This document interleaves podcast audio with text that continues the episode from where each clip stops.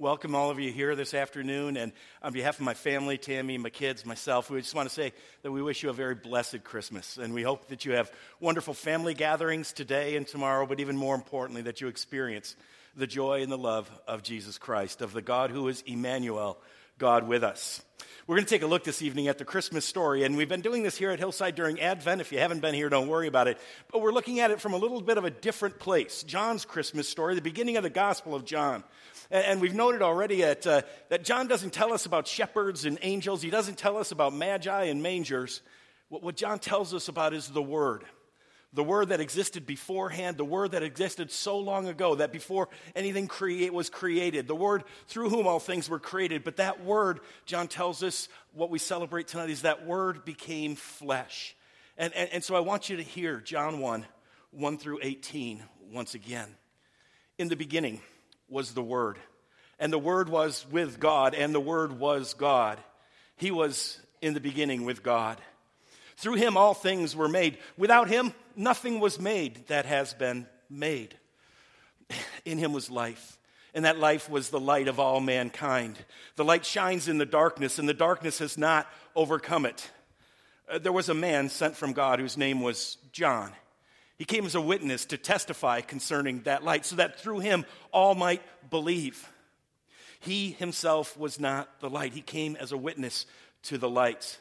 The, the true light that gives life, light to everyone was, was coming into the world. It, eh, he was in the world, and though the world was made through him, the world didn't recognize him. He came to that which was his own, but his own did not receive him.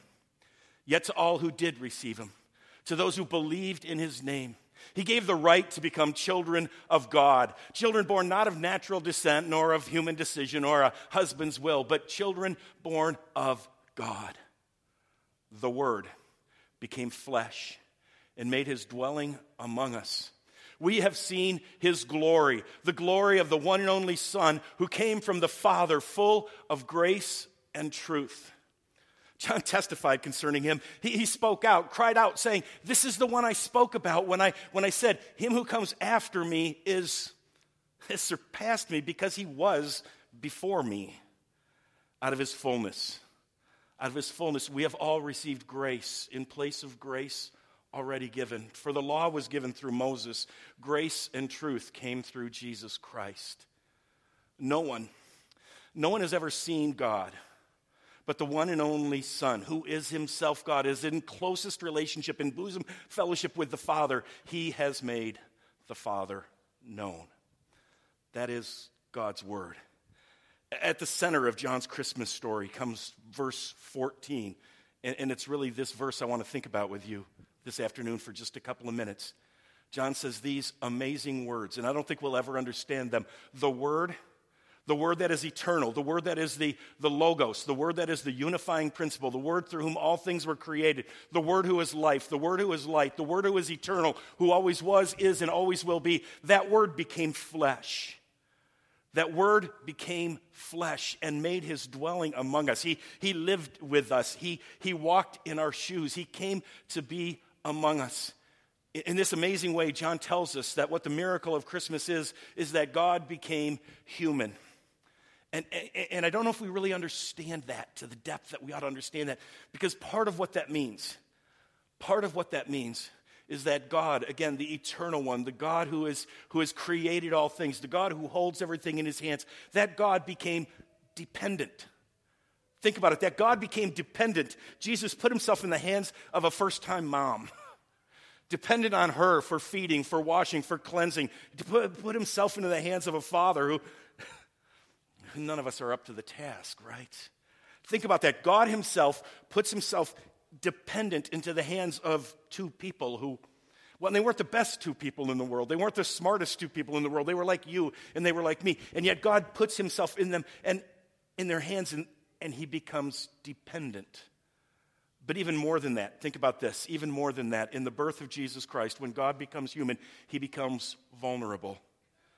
No one can touch God. No one can get there. No one can confront God. No one can hurt God. But when God becomes human, then the Word becomes flesh, God becomes vulnerable. He becomes hittable, hurtable, whippable, and ultimately killable. God becomes vulnerable. And it's an amazing truth. I want to tell you a story to try to help us understand this. And I will just tell you up front that it's a terrible story. It is a terrible story and it is a sad story, but it is, I think, for me, the story that, in a sense, captures what John means when he says the Word became flesh. It's a true story. Some of you will remember it. It's a story that took place a number of years ago in New York City. A 28 year old young woman by the name of Kitty Genovese. I think that's the right pronunciation. Some of you know the story. The name of Kitty Genovese. She worked a night job and, and got home, worked the late shift, got home about 3 o'clock in the morning uh, she parked about 100 feet away from her apartment, so really not that much further from one end of this auditorium to the other. Just 100 feet down an alleyway to the back door of her apartment. She hurried, went as fast as she could, but someone was faster. And, and, and, and somebody came up and attacked her and stabbed her twice. She screamed out. I'm being stabbed, help me, somebody help me. Lights in the apartments, again, this is an alleyway. Lights in the apartments on both sides came on. One of the, the windows went up, and somebody yelled out, Leave her alone. Leave her alone.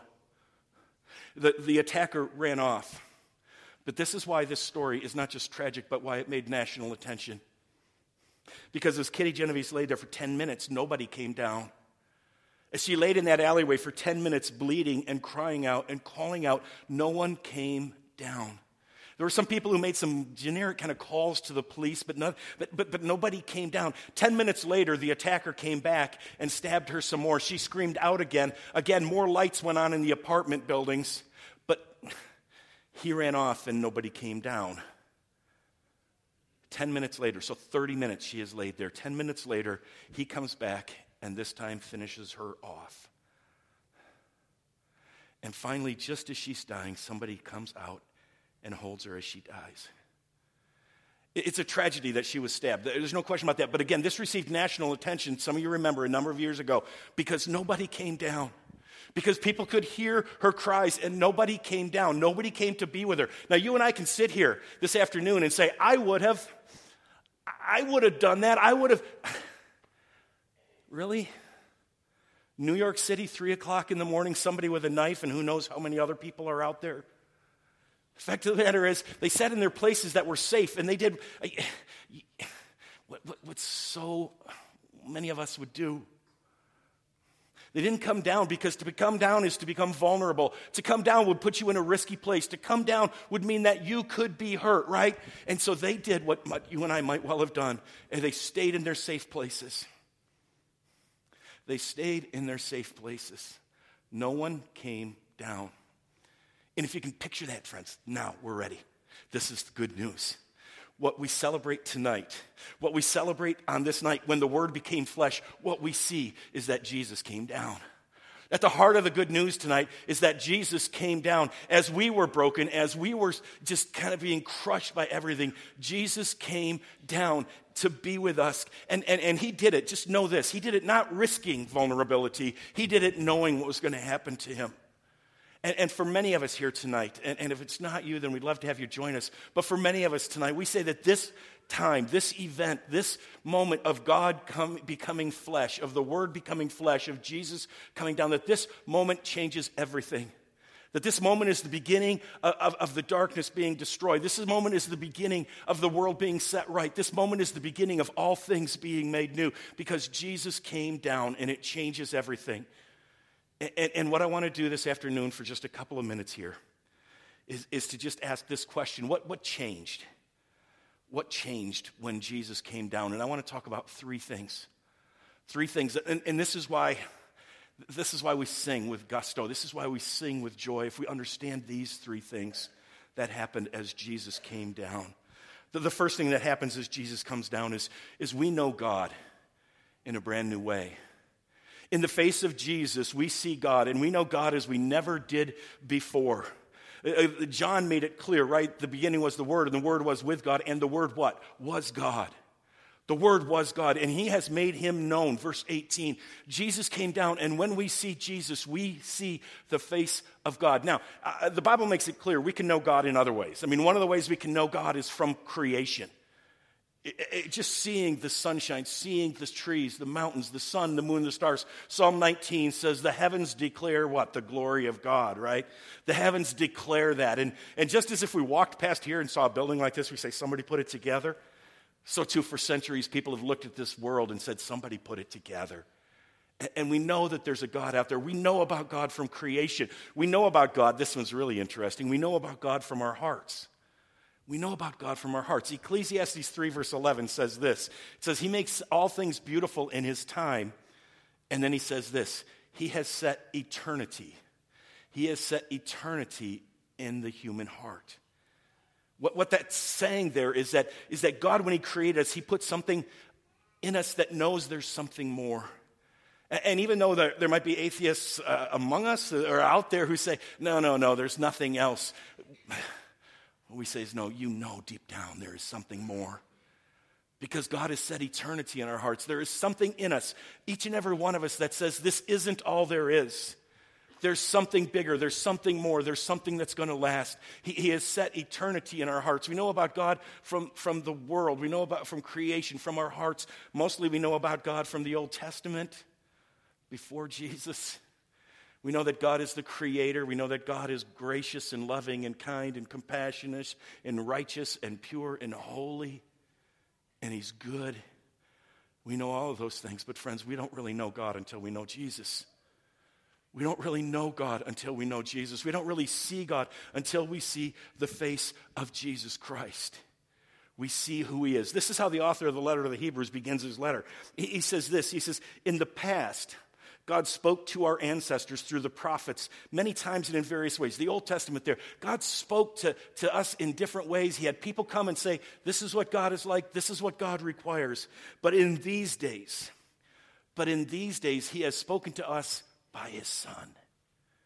He has spoken to us not by a representative, but by His Son. He has come to us in the flesh and He has spoken to us. And we see God as never before in Jesus Christ. And here's the main thing I want you to pull out of this, okay? This first point here. The main thing that I want you to understand and recognize is we see, we see in an unbelievable way just how much God loves us. I want you to understand that. I want you to understand just how much God loves you tonight because, first of all, we can see how far He has come to be with us, right?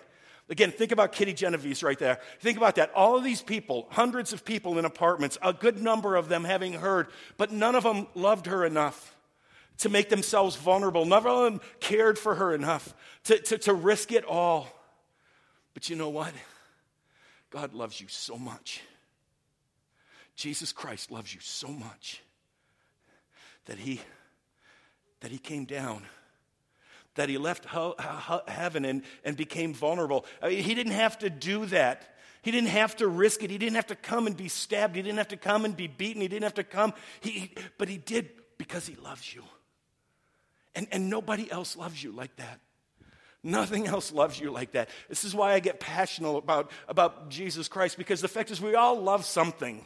And we all love something with all of our hearts. But the problem is, nothing other than God through Jesus Christ and the Holy Spirit, nothing else can love us back enough. Nothing else loves us enough to die for us. Nobody else loves us enough to give up everything. And so I don't want you to give your hearts to anyone else. We love fairy tales, right? I mean, fairy tales in stories and in movies, and we get them grown up and kids' versions and so on. But there's kind of a, one of the standard forms of a fairy tale is the, is the prince or the princess who falls in love with a commoner, right? Aladdin, it's a princess who falls in love with the street, the street rat, right? In other ones, it's a prince who falls in love with a peasant maiden. And, and the rules of the kingdom are clear that if you marry her, you lose the kingdom. You can't be the king. And you know what all of us cheer for? Go for it, buddy. Go for it. Love her, leave, and, and, and be with them because you just, you love that person. That's, that fairy tale is true because it's what Jesus did. Jesus stepped out of heaven. Jesus stepped out of all of it. He was God. And he loved you so much. He loved you so much that he came to be with you and to die for you.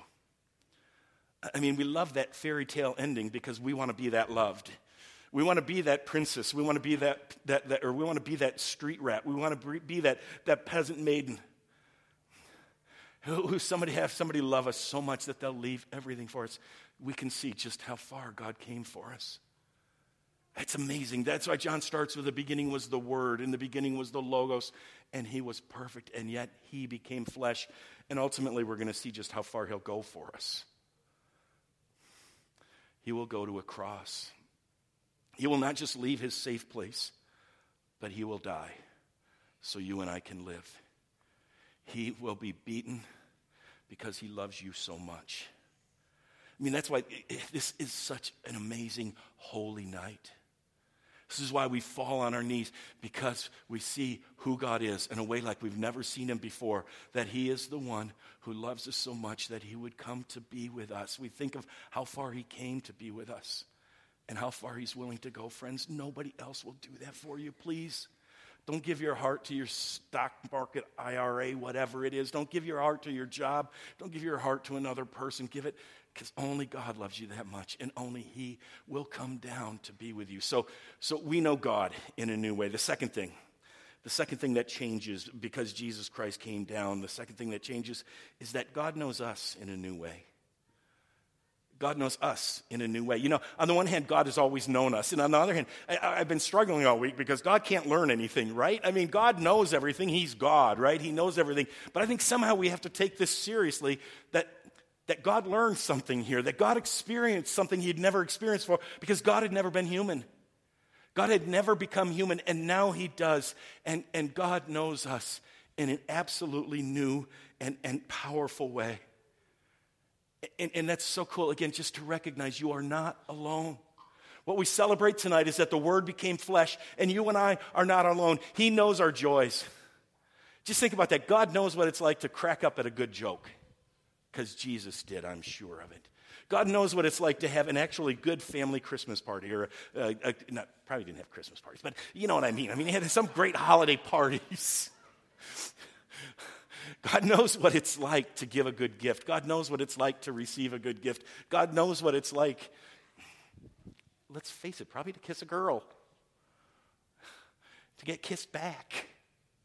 God is with you in your joys. God knows those things in a way, in a sense, He never knew them before because He has walked through those things. He has experienced those things. He knows those things, but even more importantly, He knows our struggles and He knows our weaknesses. He is Emmanuel. He is the Word who became flesh, and He knows what it's like to struggle. You see, one of the things that happens to us in our struggles is we feel like nobody understands. We feel like nobody gets it, and we're all alone. But no, God knows. God knows. Hebrews 2 17 says this For this reason, he, that is Jesus, had to be made like them, like us, all right? Fully human. Jesus had to be made fully human in every way. Why? Why? In order that he might become a merciful and faithful high priest in service to God. What does it mean? Why is he, what, what's a high priest? Well, a high priest is, is, is a mediator, a go between, okay? And, and a high priest brings our needs to God, and he brings God's word and God's grace to us. And, he, and he's that bridge, he's that mediator, he's that go between. And if he's going to bring our needs to God, if he's going to be the perfect high priest, he needs to be in our shoes. He needs to walk in our struggles. He needs to deal with our weakness. And so God became like us in every way so that He knows. Imagine that He knows what it's like. Hebrews 4 goes on and says this For we do not have a high priest who is unable to empathize with our weaknesses. We don't have a high priest who stayed in the, in the temple. We don't have a pastor who just sits in his office. We have a high priest. We have a God who came and made his dwelling among us, among us, not among a place where it was safe, but among us, who was unable. We do not have one who is unable to emphasize empathize with our weakness, but we have one who has been tempted in every way or tested in every way, just as we are. Yet he did not sin. He is just as we are. And that's a pretty amazing thing to, to know that God came down, right? That the Word became flesh, and He knows our struggles. He knows what it's like to be a 10 year old boy getting bullied by his friends at school. He knows what it's like to struggle with what it means to to become an adult, what it means to grow up and to figure out your identity. He knows what it's like to be betrayed. He knows what it's like to have his best friend die. That happened to him. And, and, and Tim Keller says this, and this really hit me this week. Think about this one. Have you ever had a time in your life, and maybe some of you are here and you say, Yeah, that's when I walked away from the church. That's when I walked away from God. But have you ever had a time in your life where you prayed? And you said, God, I want this so bad. I want my mom to be healed. I want my dad to be healed. I want to be healed. I want their marriage to be healed. I want something to happen. And you prayed with absolutely everything you had. And you said, God, I need this. God, I want this. If you have ever prayed like that to God and heard no as an answer from God, then guess what? God knows that too. Think about it, right? Jesus, on the night when he was betrayed, Jesus, on the night before he is, he is turned over, arrested, beaten, and crucified, what was he doing? He was praying. And Jesus was saying, Father, if you can, would you please take this cup away from me? I don't want to go through this. I don't want to do this. And the Father said no. And so if you say, I cannot trust in God because he didn't say yes to my prayer, because he didn't answer my prayer, I want to tell you, Jesus knows exactly what that's like. Because the Father said, No, son, you've got to go through this. He knows all of our joys, He knows all of our brokenness. So we know God like, like we never did before. God knows us in a brand new way. And then the third thing, and this is the most important thing, the most basic thing, and it is this we can be saved.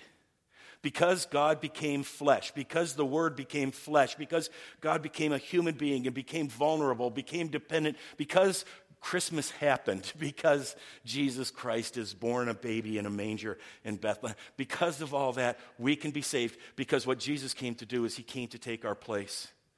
I, I was thinking about it. If we go back to that Kitty Genovese story, if you go back to that story, in a sense, the Bible says each and every one of us is like Kitty Genovese. We have all received fatal wounds from others, from our own brokenness, from our own sinfulness. The fact is, the Bible says for each and every one of us, we have received fatal wounds, and we are laying there and we are calling out, Somebody do something. Somebody do something because I am dying. And Jesus comes down and he shows us how much he loves us, and that's good. And he shows us, and he learns more about us, and that's good. But, but what the Bible says Jesus came down to do, imagine that you're Kitty Genovese, you're there. And what Jesus does is Jesus reaches out his hands and he touches us. And in that moment, the, the, the, miracle happens that saves us. Because in that moment, what happens is all of our wounds, this is what happens on the cross, all of our wounds, all of our stabbings, they, they, they disappear from us and they show up on Jesus. Can you imagine what that would have been like if you had the power to do that, to go and to touch Kitty Genovese and, and, and to have all of her stabbings come on you and to have all of your health go into her? And, and, and then Jesus says to us, He says, Now you go to my place. And He dies our death. He came down to take our place. He came down to die our death. He came down so that we could be saved. And it was the only way. If there were any other way, God would have chosen it. If there were any less of a sacrifice, if there was anything else other than Jesus Christ taking our place, then he would have done it a different way. John writes this in chapter 1, verse 29. The next day, John saw Jesus, John the Baptist saw Jesus coming toward him and said, Look, it's the Lamb of God who what? Takes away the sin of the world. Jesus Christ came to be with us so that he could die for us, so that he could take all of our sin and all of our hurts in all of our pain, in all of our brokenness. And he could take it on himself, that on himself, as he was on the cross. And we could take his health and life and light and righteousness. And we, for, we could be forgiven. John 12, 32, Jesus himself says this. And I, when I am lifted up from the earth, I will draw all people to myself. We can be saved. This is a day of great celebration. And I hope it's not primarily because of the presents, but I hope it's because of the miracle. The miracle that the Word became flesh, that Emmanuel, God came to be with us, that we know God in ways we never understood before, that God knows us in ways that are new to Him, but most importantly, that He takes our place. The Word became flesh and made His dwelling among us. We have seen his glory, the glory of the one and only Son who came from the Father, full of grace and truth, the one who took our place. He came down, and the only question left for this afternoon is this Will we receive him? Will we say, Yes, Jesus, I'm dead and I need you? And on the one hand, you say, Well, of course, that's easy. No, it's not. Because there's something inside of us that says, I can make it to the back door. I can make it to my home. I can take care of myself. Friends, joy comes when we realize we can't, but God came down. It's okay.